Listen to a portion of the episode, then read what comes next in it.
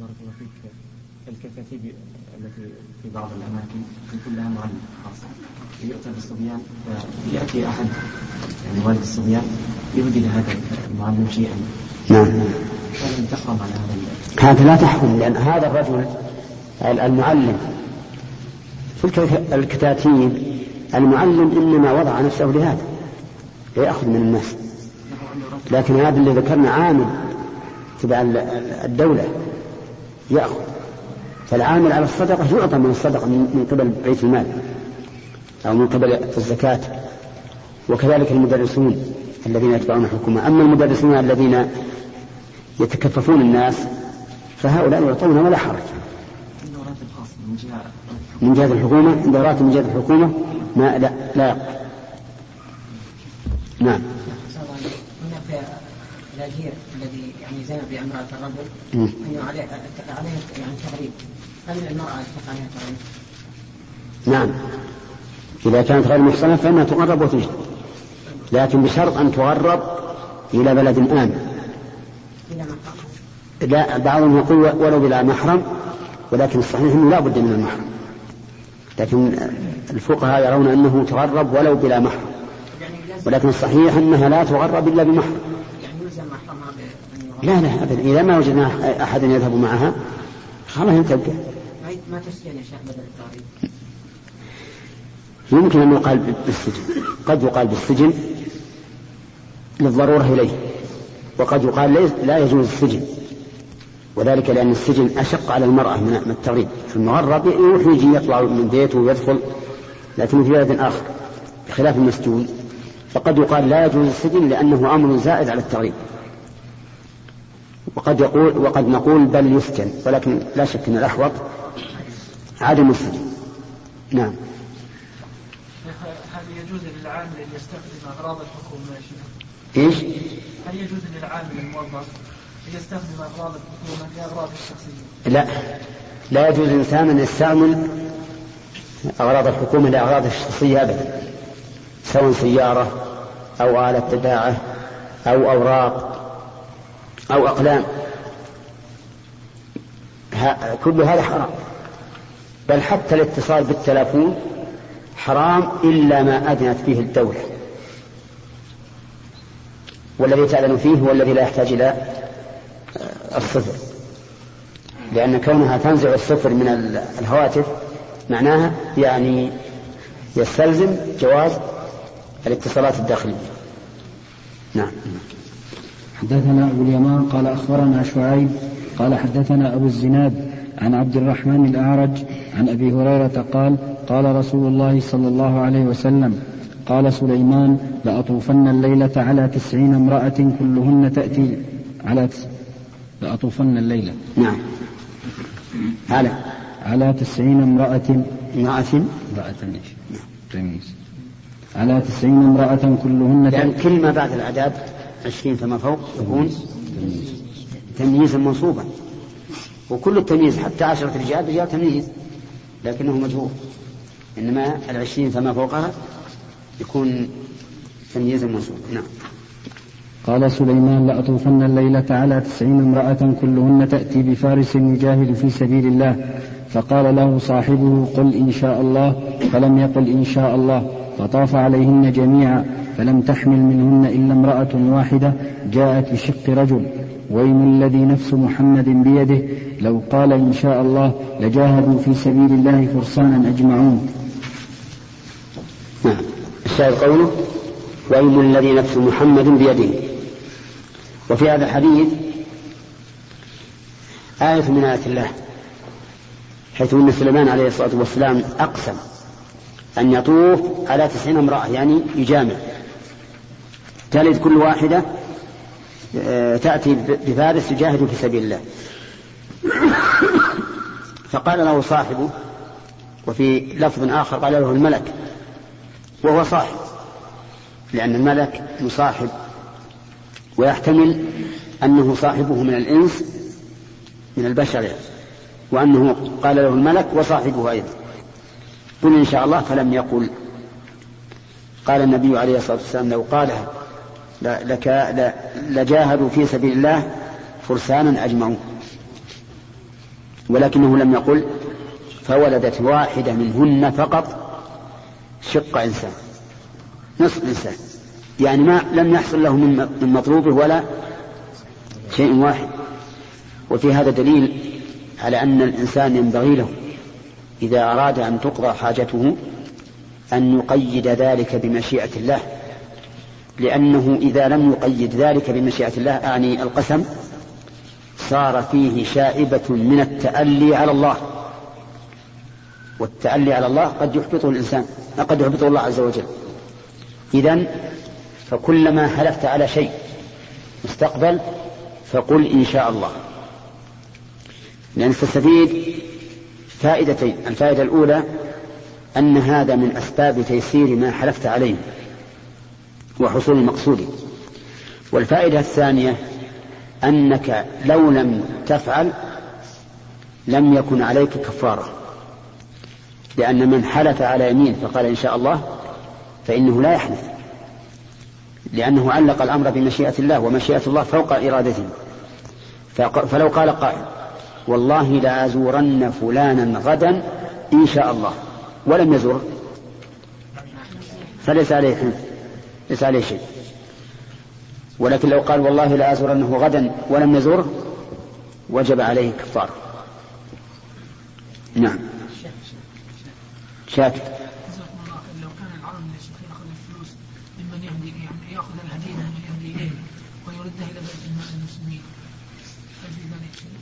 هنا يرتفع عنه الإثم بردها إلى بيت المال. لكنه لكن أصل أخذه حرام أخذه حرام. أولا لأن هذا قد قد يكون سببا لإساءة الظن به. ولأن هذا قد يكون فتح باب لغيره يقتدي به. ولأن هذا ظلم على المهدي ظلم للمهدي. لأن المهدي إنما أهداها لك لا لبيت المال. فهو لم يعطك إياها من أجل أن تردها على بيت المال وإنما أعطاك إياها لك. فأنت أخذتها على غير مراده نعم. إيش؟ كيف يحصل الأمر هذا من سليمان الأنبياء؟ نعم. أي نعم. اي اي إشكال؟ ليس بيده. نعم. نعم. ثم أنه ذكر صاحبه ان يقول إن شاء الله ولم يقل. نعم. الإنجاب ليس بيده. الفعل بيده. الفعل بيده. لكن الإنجاب ليس بيده. إنما من قوة عزيمته عليه الصلاة والسلام أقسم بدون استثناء. أقسم بدون استثناء لقوة عزيمته في هذا. وكأن الغالب أنه كلما جمع امرأة حملت فأقسم بناء على على الغالب. نعم. أنت تسأل ولا أنت سؤال؟ نعم. هذا سليمان عليه السلام يحتمل أنه نسي أو تأمين نسي. ما نسي. جمعهم قول إن شاء الله. لا أبى. أبى أن يقول إن شاء الله لأنه بقوة عزيمته كأنه لم لم يشاء أن يقول أنه علق بالمشيئة كما يقال أن الآن لو أحد حلف قال والله نسوي كذا. كان قال إن شاء الله قال لا ما نقول إن شاء الله. أنا عازم. هذه تقع كثيرا. نعم. أخذنا ثلاث أسئلة. القاعدة عندنا إذا أخذنا ثلاث أسئلة ما عاد نجيب. نعم.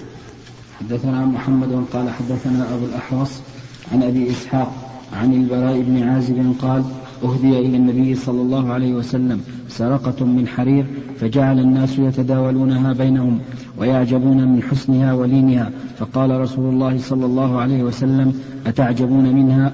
قالوا نعم يا رسول الله. قال والذي نفسي بيده لمناديل سعد في الجنة خير منها.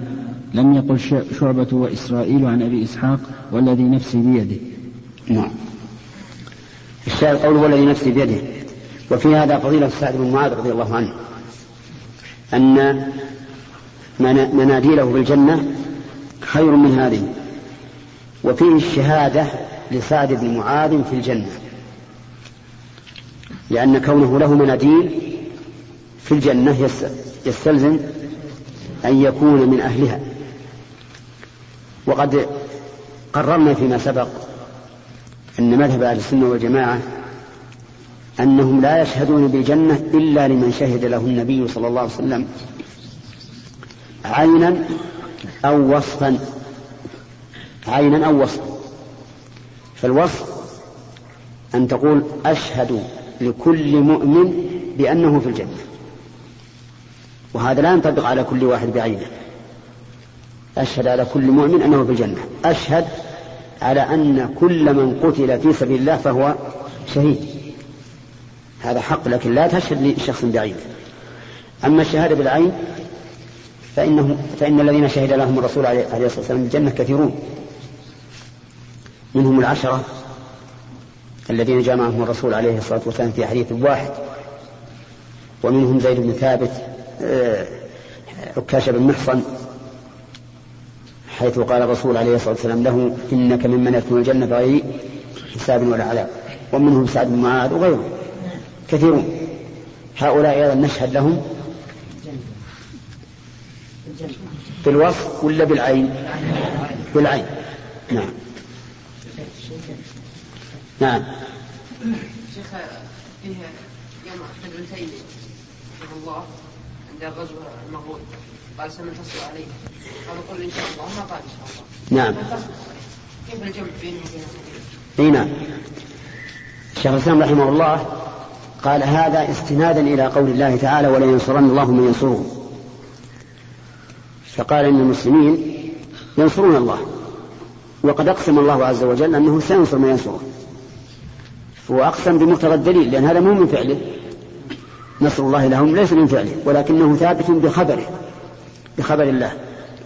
فهذا هو السبب أنه يقول أقولها آه، تحقيقا لا تعليقا وكذلك أخذها من قوله تعالى إنه لا يفلح الكافرون. والتتار كانوا كفارا ولا يمكن للكافر أن يفلح. وهو وإن أديل على أهل الحق لسبب من الأسباب فإنه لا يمكن أن يدال على أهل الحق إدالة مستقرة. وكذلك قال إنه لا يفلح الظالمون. والتتار ظلمة. قتلوا المسلمين ونهبوا أموالهم واستباحوا نساءهم. فمن هذه الآيات أخذ بأن الأمر مجزوم به. أي نعم.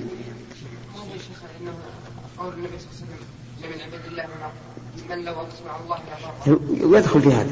يدخل في هذا. لكن هو يظهر أنه مستند إلى ذات الله. نعم. لو أن لو أن عاملا نعم.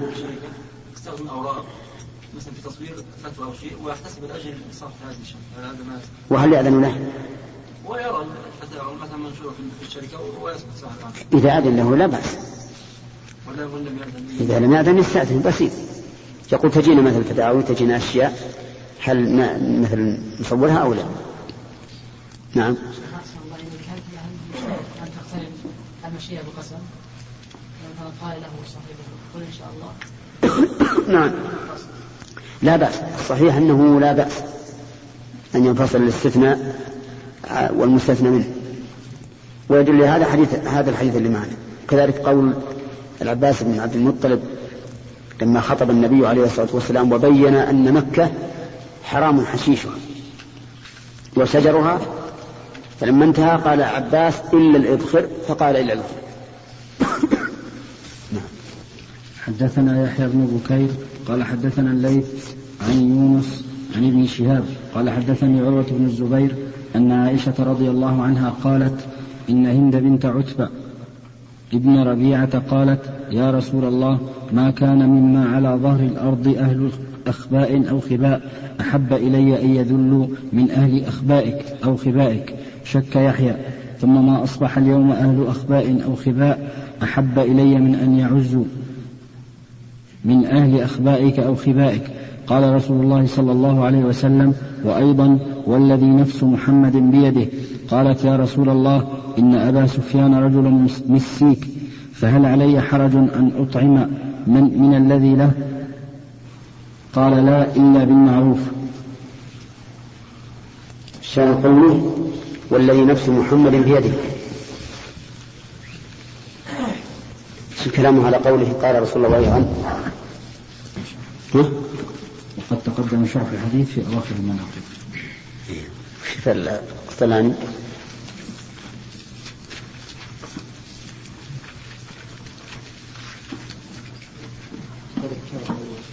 نعم. إيش؟ قوله رجل مسيك. أيضا. لا قوله أيضا قبل. قال رسول الله صلى الله عليه وسلم وأيضا. طيب قال رسول قال قال رسول الله صلى الله عليه وسلم وأيضا قال ستز ستزيدون من ذلك والذي نفس محمد بيده. إيه. طيب. إذا اتضح. وأيضا يعني أنك سيزداد إيمانك ومحبتك لعز خباء رسول الله صلى الله عليه وسلم وأهل بيته. وأيضا هذه مصدر آض يئيض بمعنى رجع وهي دائما منصوبة وعاملها دائما محذوف لا يذكر معه هكذا قال أهل الإعراب. وفي هذا الحديث دليل على جواز ذكر الإنسان بما يكره إذا دعت الحاجة إليه كاستفتاء ونحوه لأنها قالت إن أبا سفيان رجل مسيك يعني ممسك لا يبذل ولا ينفق. وهذا من الغرائب أن يكون رأس قريش قبل إسلامه وهو بخيل. لأن العادة أن البخيل لا يكون رأسا. لكن إرادة الله فوق كل عادة. وفيه دليل كما قال بعضهم على جواز القضاء على الغائب. لأن النبي صلى الله عليه وسلم آه، أذن لها أن تأخذ بالمعروف ولكن هذا الاستدلال فيه نظر لأن المسألة هنا ليست قضاء وإنما هي فتوى لأنها لو كانت قضاء لطلب النبي صلى الله عليه وسلم منها البينة على دعواها لقول النبي صلى الله عليه وسلم البينة على المدعي ولكنها فتوى والفتوى على الغائب لا بأس بها لأنها ليست ملزمة وفيه دليل على اعتبار العرف لقوله إلا بالمعروف. فالعرف له اعتبار في الشرع والعرف يعني العادة. ما جرت به العادة عند الناس إلا إذا كان العرف مخالفا للشرع فإنه فإنه هدر لأن الشرع إنما جاء بإصلاح الخلق وكل ما خالف فإنه فساد وإفساد. وفيه جواز القسم على المستقبل بدون ذكر المشيئة اعتمادا على حسن الظن لقول عليه الصلاة والسلام. وأيضا والذي نفس محمد بيده. فإن هذا خبر عن شيء مستقبل وبيد الله. لكن لقوة الأمل أقسم النبي صلى الله, صلى الله عليه وسلم على أنه سيكون. وفيه أيضا دليل على جواز صدقة المرأة من مال زوجها. فيما جرى به العرف مثل التمرة والتفاحة والقبضة من الطعام وما أشبه ذلك.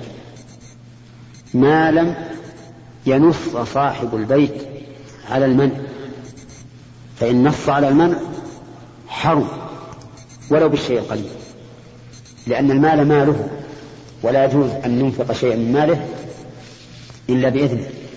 لكن ما جرى به العرف فإن الشرط العرفي كالشرط اللفظي. فإذا جرت العادة عند الناس بالصدقة بالشيء اليسير والثياب الخلقة وما أشبه ذلك وفعلت المرأة هذا بشيء من مال زوجها فلا بأس. ما لم إيش؟ ما لم ينص على المنع فإن نص على المنع لم يجوز حتى وإن جرت به العادة لأن المال ماله. نعم. خالد. الله تقدم فيما سبق قلنا أن بعض الناس حينما يرى شخص قال من الله أي شيء يعجبه ويثني عليه يعني ولسان حاله يقول أعطني إياه. وهنا الصحابة رضي الله عنهم هذه السرقه من الحرير تداولوها ووجدوا من حسنها ولينها مع أنهم يعرفون أن النبي عليه الصلاة والسلام أشد الناس حياء. يعني لا يبغى أن يقول لأحدهم خذها أو وش الإشكال؟ أقول تعجب الصحابة من النبي عليه السلام. إيه ما تعجبوا منها لا يأخذونها تعجبوا منها؟ تعجب. إيه؟ لا أبدا ولا يحرج ولا يحرج فرق بين إني أشوف مع شخص قال أما قد قلبه بيدي يزين ووزن كتبه وبشوف كتبه وشلون نعم. وبين انه يتعجبون من هذه السرقه كثيرا ما يهدى عن الانسان مثل ساعة قريبة يوريها أصحابه يتداولون وليس هذا معناه السؤال. نعم. قول النبي عليه وسلم وأيضا والذي نفس محمد نعم. احتمال آخر لأن انت كانت من أبغض الناس للنبي عليه الصلاه والسلام ولما اسلمت أحبها. بايمانها لا هي أنت تقول إني إن إني أحب أن الله ينزل خباءك لما كانت كافرة قال وأيضا يعني وسوف يزداد هذا الحب.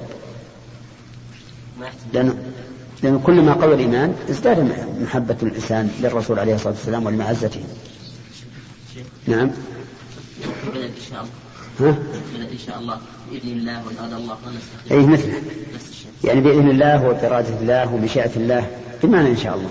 يبي كذلك ما يحدث ها؟ أبدا ما يحدث حدثنا؟ طيب. حدثنا أحمد بن عثمان قال حدثنا سريج بن مسلمة. قال حدثنا شريح بن مسلمة قال حدثنا إبراهيم بن يوسف عن أبيه عن أبي إسحاق قال سمعت عمرو بن ميمون قال حدثني عبد الله بن مسعود رضي الله عنه.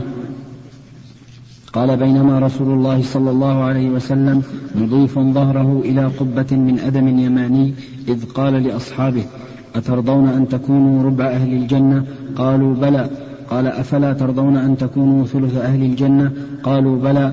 قال فوالذي نفس محمد بيده إني لأرجو أن تكونوا نصف أهل الجنة. الشاهد قوله والذي نفس محمد بيده. وهذا القسم كما ترون يكثر منه الرسول عليه الصلاة والسلام.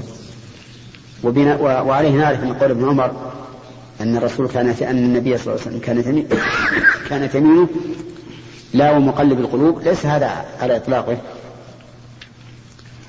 وفيه فضيلة هذه الأمة أن تكون نصف أهل الجنة وفضيلة الرسول عليه الصلاة والسلام حيث كان إمام نصف أهل الجنة.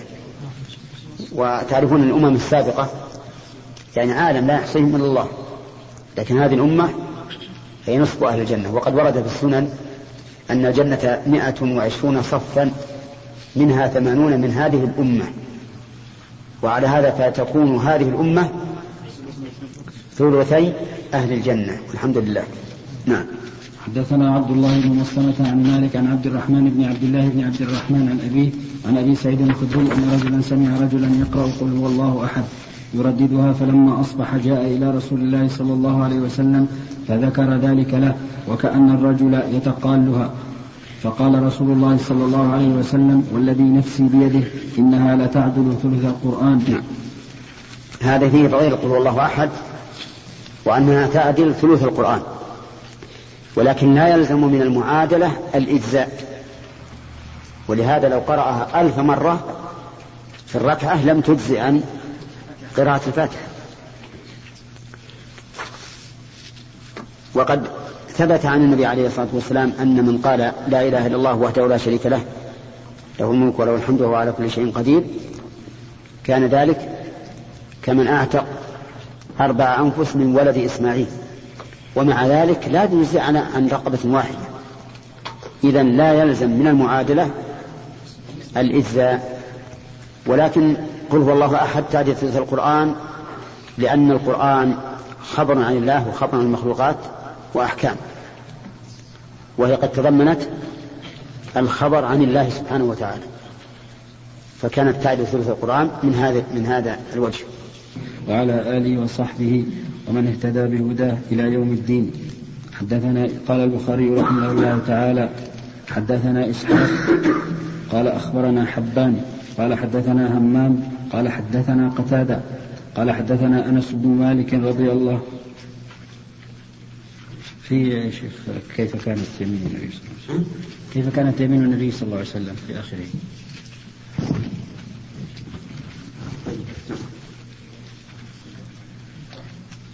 حدثنا إسحاق قال أخبرنا حبان قال حدثنا همام قال حدثنا قتادة قال حدثنا أنس بن مالك رضي الله عنه أنه سمع النبي صلى الله عليه وسلم يقول أتموا الركوع والسجود فوالذي نفسي بيده إني لأراكم من بعد ظهري إذا ما ركعتم وإذا ما سجدتم. في هذا الحديث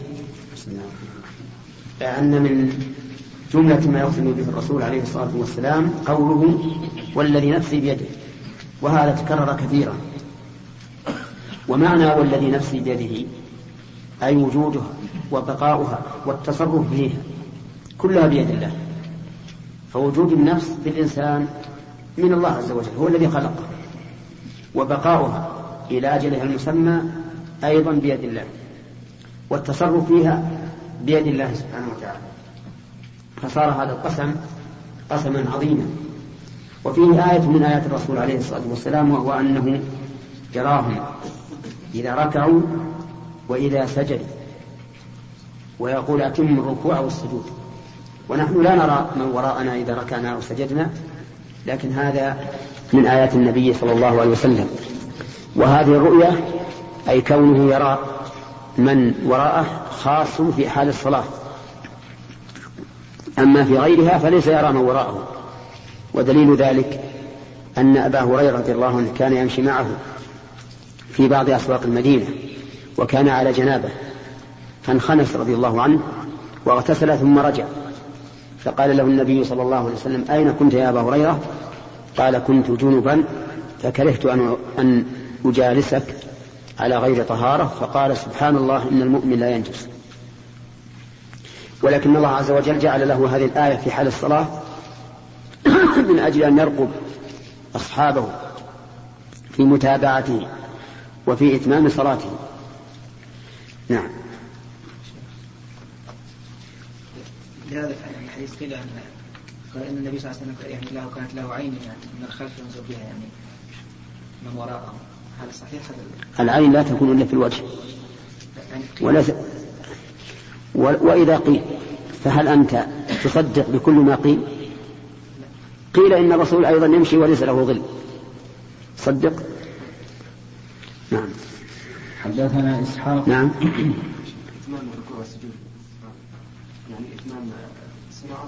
إتمام الركوع عام في كل شيء في كل ما يطلب فعله في حال الركوع والسجود يدخل فيه في متابعة الإمام وعدم التخلف عنه في عدم وضع الذراع على الأرض كل ما يتعلق بإتمام الركوع.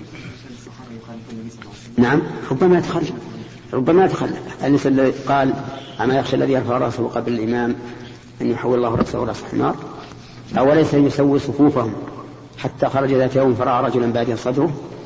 قد يقع من الصحابة غفلة أو سهو. نعم. حدثنا إسحاق قال حدثنا وهب بن جرير قال أخبرنا شعبة عن هشام بن زيد عن أنس بن مالك أن امرأة من الأنصار أتت النبي صلى الله عليه وسلم معها أولاد لها فقال النبي صلى الله عليه وسلم والذي نفسي بيده إنكم لأحب الناس إلي. قالها ثلاث مرار. ثلاث ولا ثلاثة؟ ثلاثة بالرفض؟ لا غلط. قالها ثلاث مرار قالها ثلاث مرار نعم. قوله عليه الصلاة والسلام والذي نفس بيده إنكم لأحب الناس إلي. هذا عام وليس على إطلاقه لأن المهاجرين فيما يظهر أحبوا إلى رسول الله صلى الله عليه وسلم من الأنصار. لأنهم أفضل. وإن كان الأنصار لهم مزية ليست للمهاجرين وهي إيواء الرسول عليه الصلاة والسلام. ولهذا قال لهم حين قسم غنائم حنين الناس دثار والأنصار شعار. وقال أما ترضون أن يذهب الناس بالشاة والبعير وتذهبون برسول الله صلى الله عليه وسلم إلى رحالكم؟ وقال لولا الهجرة لكنت امرأ من الأنصار. ولو سلك الناس واديا وسلك الأنصار واديا لسلكت وادي الأنصار وشعبها. ولكن الذي يظهر لي والله أعلم أن هذا يراد به من سوى المهاجرين. فهو أحب فهم أحب الناس إليه ما عدا المهاجرين. وأنتم تعلمون أن كثيرا من الذين أسلموا ليسوا مهاجرين. يأتون إلى الرسول عليه الصلاة والسلام ويأخذون منه دينهم ويرجعون إلى قومهم. ما تكلم عليه عندك؟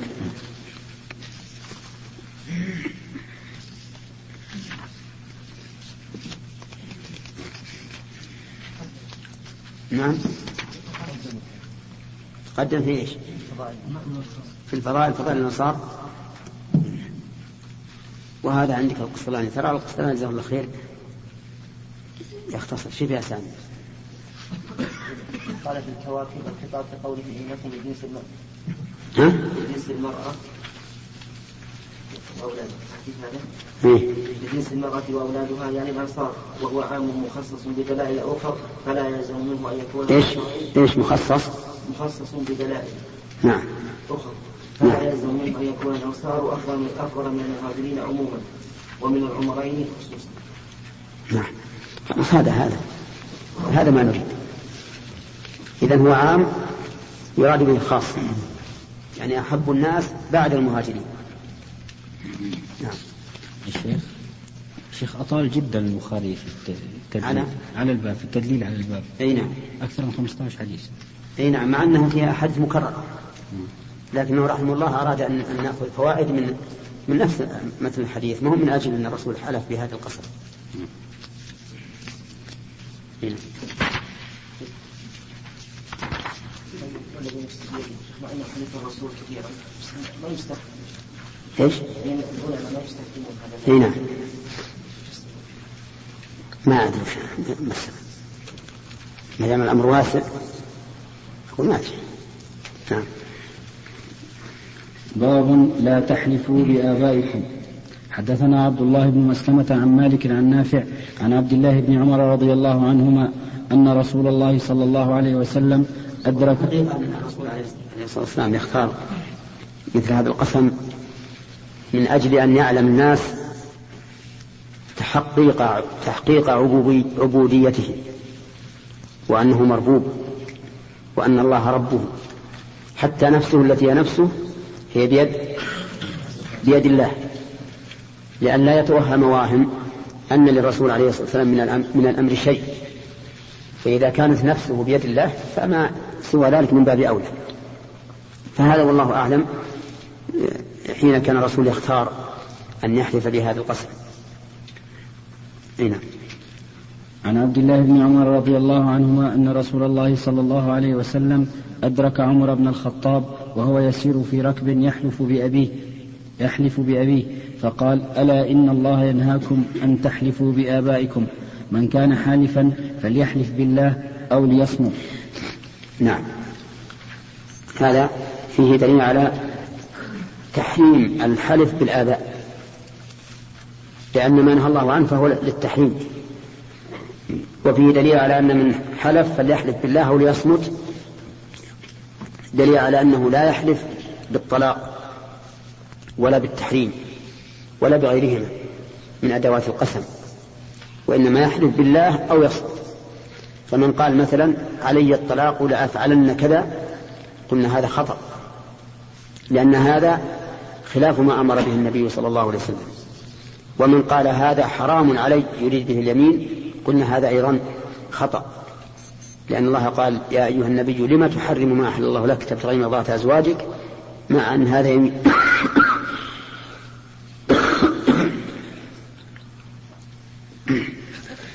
يمين وقوله أن تحلفوا بآبائكم. هل نقول يعني ولنا أن نحلف بإخواننا؟ بسم عبد الله. اسمك عبد الله؟ ها. نعم. ها؟ إذا قال قائل إن إن النبي عليه الصلاة والسلام نهى عن الحلف بالآباء فيجوز أن نحلف بالإخوة. لا يجوز. لماذا؟ من قوله فليحلف بالله وأيضا نقول إنه ما كان سببا. لواقع فإنه لا يتخصص به.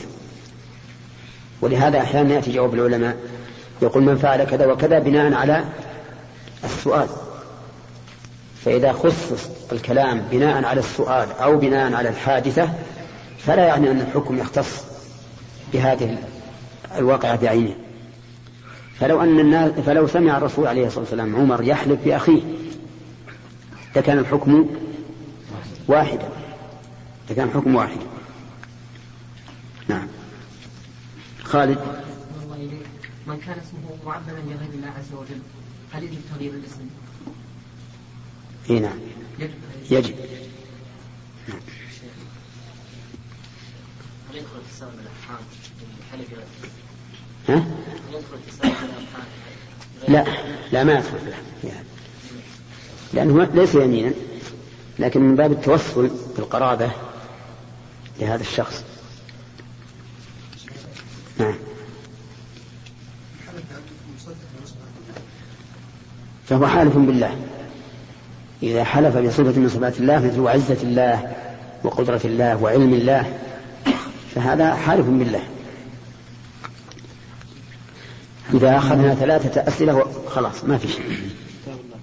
حدثنا سعيد بن عفير قال حدثنا ابن وهب عن يونس عن ابن شهاب قال قال سالم قال ابن عمر سمعت عمر يقول قال لي رسول الله صلى الله عليه وسلم إن الله ينهاكم أن تحلفوا بآبائكم.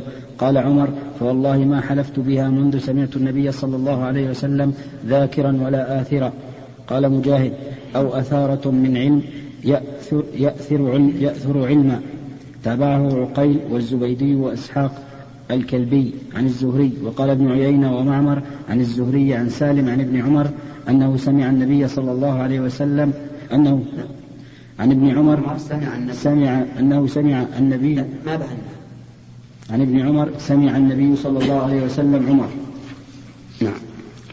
قوله هذا كالأول وقول ذاك أول آثرا يعني ناقلا عن غيره. كما قال تعالى وأثارة من علم.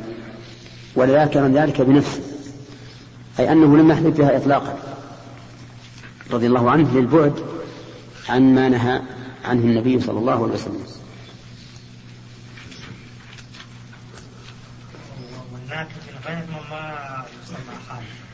أي لكن من باب البعد يعني قصر البعد عن هذا. نعم.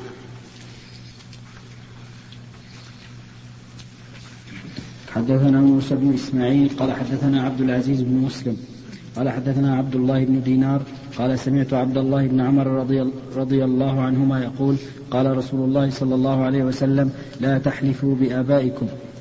حدثنا قتيبة قال حدثنا عبد الوهاب عن أيوب عن أبي قلابة والقاسم التيمي عن زهد بن الحارث قال كان بين هذا الحي من جرم من جرم يا شيخ من جرم وبين الأشعريين ود ود وإخاء. فكنا عند أبي موسى الأشعري فقرب إليه طعام فيه لحم دجاج وعنده رجل من بني تيم الله أحمر كأنه من الموالي فدعاه إلى الطعام فقال إني رأيته يأكل شيئا فقذرته فحلفت ألا آكله. فقال قم فلا أحدثنك عن ذاك. إني أتيت رسول الله صلى الله عليه وسلم في نفر من الأشعريين نستحمله. فقال والله لا أحملكم وما عندي ما أحملكم. فأتي رسول الله صلى الله عليه وسلم بنهب إبل فسأل عنا فقال أين النفر الأشعريون؟ فأمر لنا بخمس ذود غر الذرى فلما انطلقنا قلنا ما صنعنا. حلف رسول الله صلى الله عليه وسلم لا يحملنا وما عنده ما يحملنا. ثم حملنا. تغفلنا رسول الله صلى الله عليه وسلم يمينه. والله لا تفلح أبدا. فرجعنا إليه. والله لا نفلح أبدا. فرجعنا إليه فقلنا له إنا أتيناك لتحملنا فحلفت ألا تحملنا وما عندك ما تحملنا. فقال إني لست أنا حملتكم ولكن الله حملكم. والله لا أحلف على يمين فأرى غيرها خيرا منها إلا أتيت الذي هو خير وتحللتها. هذا الحديث كم سبق لنا وتكلمنا عليه. وفيه هنا زيادة فائدة وهي أن لحم الدجاج حلال. ولو كان يأكل شيئا من القدر. ولهذا استقدره الرجل التيمي وقال إني رأيته يأكل شيئا فقدرته. وقد اختلف العلماء رحمهم الله في الجلالة وهي البهيمة تأكل النجاسة ويكون وتكون النجاسة أكثر علفها هل تحل؟ أو لا تحل حتى تحبس عن النجاسة وتطعم الطاهر ثلاثة أيام. فمن أهل العلم من يقول إنها تحل وإن, وإن لم تحبس ثلاثة أيام. وذلك لأن النجاسة إذا استحالت صارت طاهرة. وهذه النجاسة التي أكلتها استحالت فصارت دما. فتغيرت. وهذا إحدى الروايتين عن أحمد بن حنبل رحمه الله. والرواية والرواية الثانية وهي القول الثاني للعلماء أنها لا تحل حتى تحبس وتطعم الطاهر ثلاثة أيام. هذا إذا كانت النجاسة علفها أو أكثر علفها. أما إذا كانت لا تأكل من النجاسة إلا شيئا يسيرا فلا خلاف في حلها وأنها لا تحتاج إلى حبس. وعلى هذا فإذا خلط طعام الدجاج التي آه، يذبحونها للأكل إذا خلط بدم نجس ولكنه ليس أكثر على فيها فإنها لا لا, لا تحرم ولا إشكال في حلها. أما إذا كان الدم أكثر على فيها فهذا فيه الخلاف الذي سمعتم. هل نقول إنها تحل بدون أن تحبس وتطعم الطاهرة ثلاثا لأن النجاسة استحالت؟ أو نقول إنها تحرم حتى تحبس وتطعم الطاهر ثلاثة أيام؟ نعم.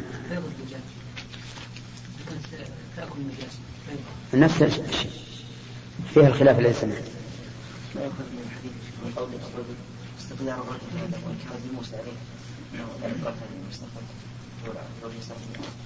لا هذا ما هو ما يؤخذ منه